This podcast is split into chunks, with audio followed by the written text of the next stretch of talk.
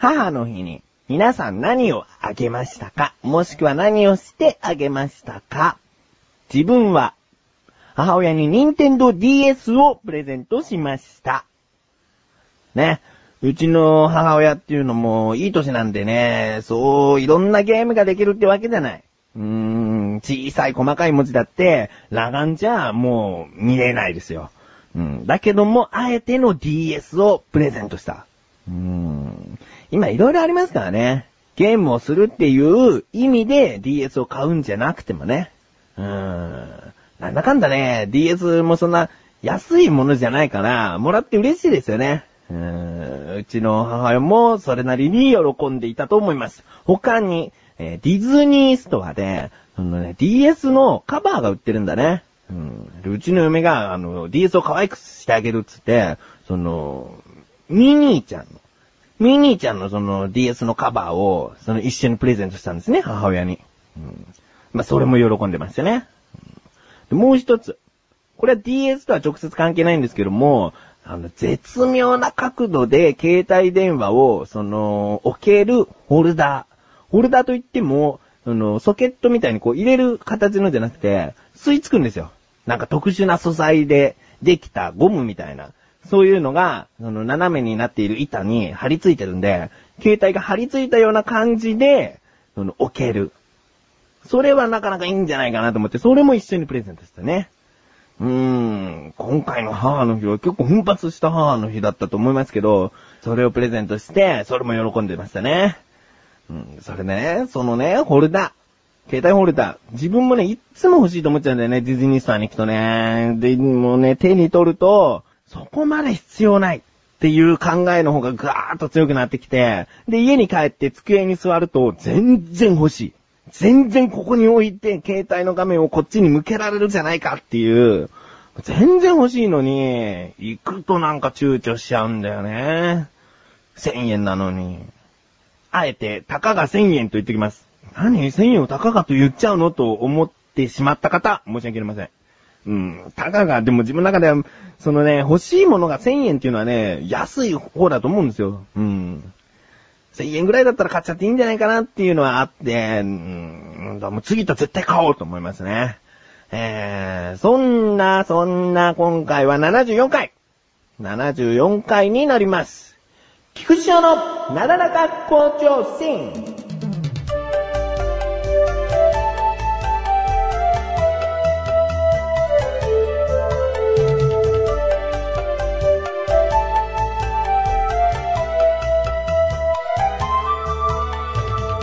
それで母の日には DS をあげたんですけれども、うちの家族が買ったものがまだうちにあって、ほぼ私物化してきそうな勢いにある任天堂 Wii が我が家にあります。うーん、全然ね、そのなんだろう、早くもうこっちに Wii 置けよってね、言われないんで、ちょっとしばらくやらせていただこうかななんつってね。えー、あの、半永久的に置かせてもらおうかななんつって思っちゃっているんですけれども、そのね、任天堂 Wii。今まで、その常識テストみたいなソフトと、あと Wii スポーツの2つのソフトしか持ってなかったんですけれども、新たにソフト買っちゃったんですね。自分の Wii じゃないのに。自分でソフト買っちゃったの。何を買ったかというと、スマッシュブラザーズ EX ですね。大乱闘ってやつですね。大乱闘スマッシュブラザーズ EX。任天堂のキャラクターがもういっぱい詰まった、えー格闘ゲームですね。うーん、自分の好きな思い出のあるキャラを使っていくのもいいし、均等に使っていくのもいいし、とにかくキャラクターがいっぱいいるので、その中で、その、対戦していくというね。うん、それでね、あの、アドベンチャーモードってのがあって。うん。でね、それは、その、一番簡単に表すと、スーパーマリオみたいに横スクロールで敵キャラを倒しながら進んでいくっていう、そういうアドベンチャーモードがあるんですけども、それね、最初ね、嫁とやって、で、どんどんどんどん進んでて、楽しいなと思って、面がとにかくたくさんあって、飽きないんですよ。で、どんどんどんどん先に進んで楽しいなって、で、まあ、今回はここまでにしとこうかっつって。で、その次に友人とやったんですね。で、友人とやった時も一緒にやってて楽しいなっつって、お前死んだらもうゲームオーバーになるんだからとかね、そういうなんかもう言い合いしながらやっていくのが楽しいんですよ。うん。で、そのある程度アドベンチャーモード進んだから、で、昨日ね、自分一人でやろうと思って。うん。また進めたいなと思って自分一人でやってたの。うん。それで嫁は先に寝ちゃったの。うんそしたらさ、もう進むよ。なんかね、二人で同時にやっているより、一人でやってる方が、なんか進むのね。うん、スムーズに進むの。だけど、すんごい、久しぶりに味わったんだけど、極度に寂しくなっちゃったね。うん。な、なんだろうな、あの、虚しさクリアしてもポカーンとする虚しさ？映像は綺麗だよ。そのクリアすると、そのね、ちょっとしたムービーが見れるから、綺麗だったり、うおーってなるような映像流れたりするんだけど、でも違う。一人は寂しい。もうなんか、本当に、電源切るタイミングがむしろわかんなくなっちゃう。寂しいからやめようじゃなくて、寂しいから切りたくないってなってきちゃって、悪循環になってきちゃって、で、結局、いつも通り寝るのが朝方。ダメだな。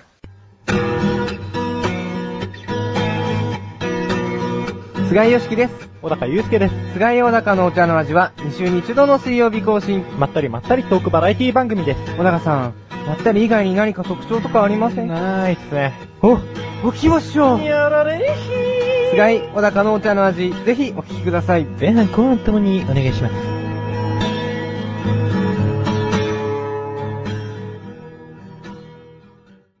そんな寂しさはね、もう寝てすぐ解決するんですけどね。もう今もう一人ででもやりたいもんね。結局、結局やりたいんだけどね。えー、というわけでコーナーに参ります。自力80%。このコーナーでは日常にある様々な疑問や質問に対して自分で調べ、自分で解決していくコーナーでもあり、リスナーの方からのご相談やお悩み解決していくというコーナーです。前回、サフランさんからの疑問を解決、自分の中でまあ、あの、解決しました。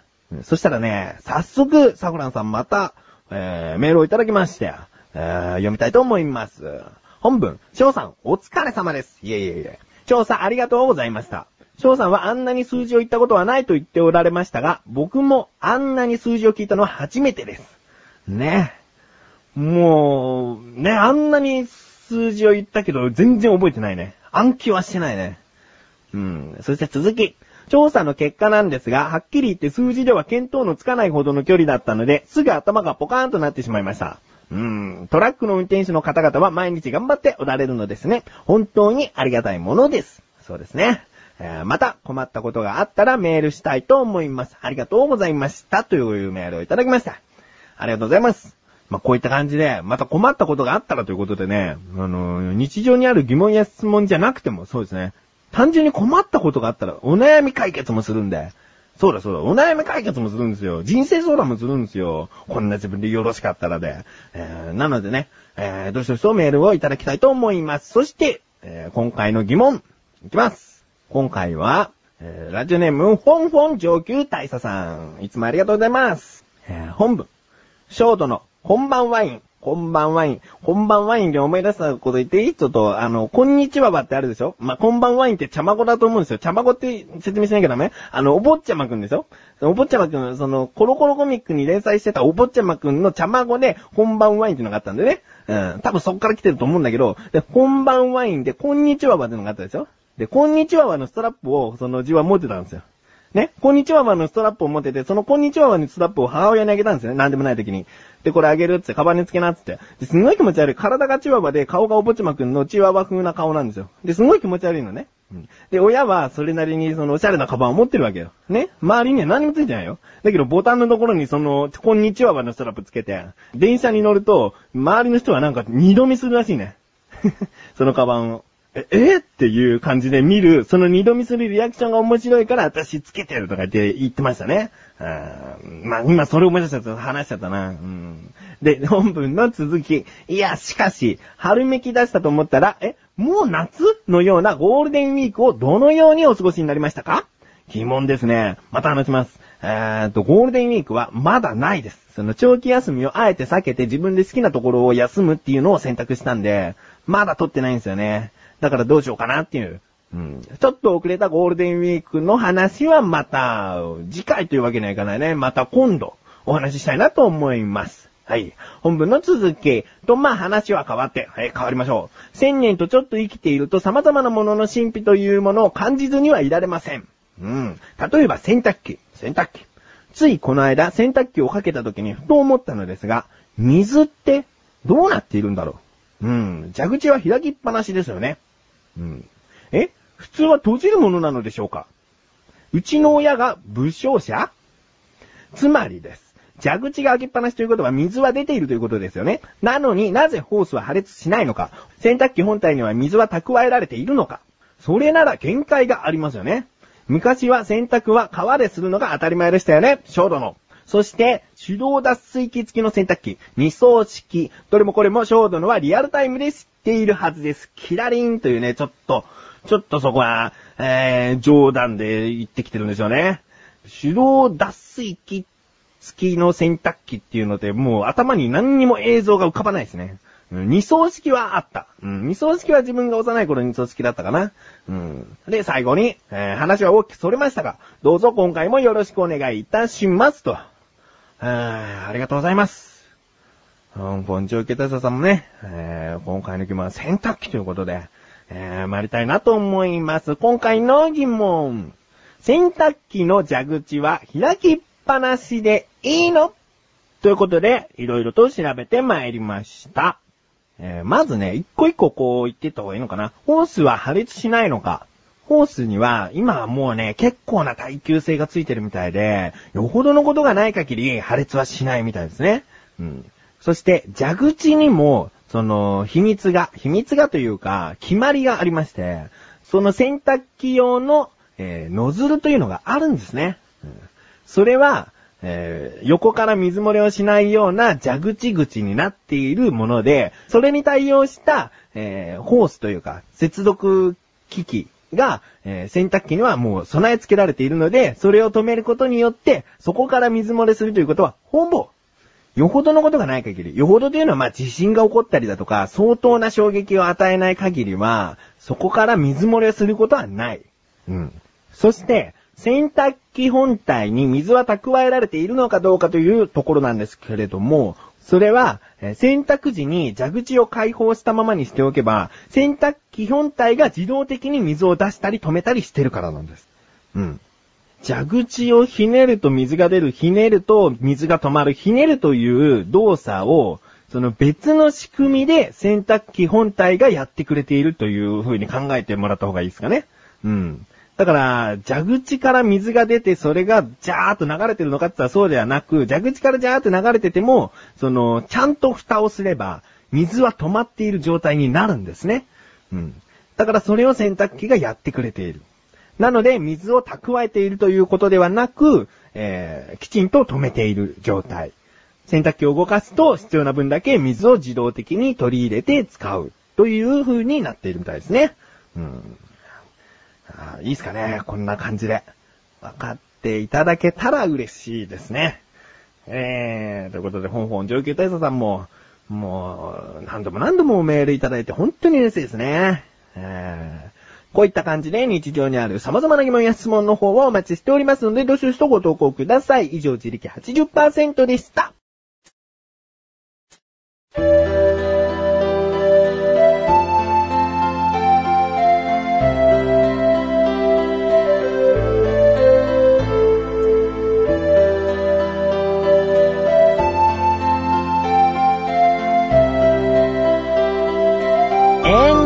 ンディングです。そしてすぐお知らせです。あのですね、今回この配信分とともに様々なところが更新されました。まず、ライバル番組、お茶の味。今回、菅井良樹が新しいコーナーを始めました。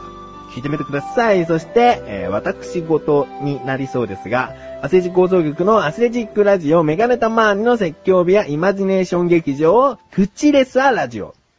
えー各4番組更新いたしました。ぜひ聞いてみてください。ということで、お知らせだけのエンディングになってしまいましたけども、えー今回はこういった形になりました。えーなだらか向上心は毎週水曜日更新です。それではまた次回。お相手は菊池翔でした。お疲れ様です。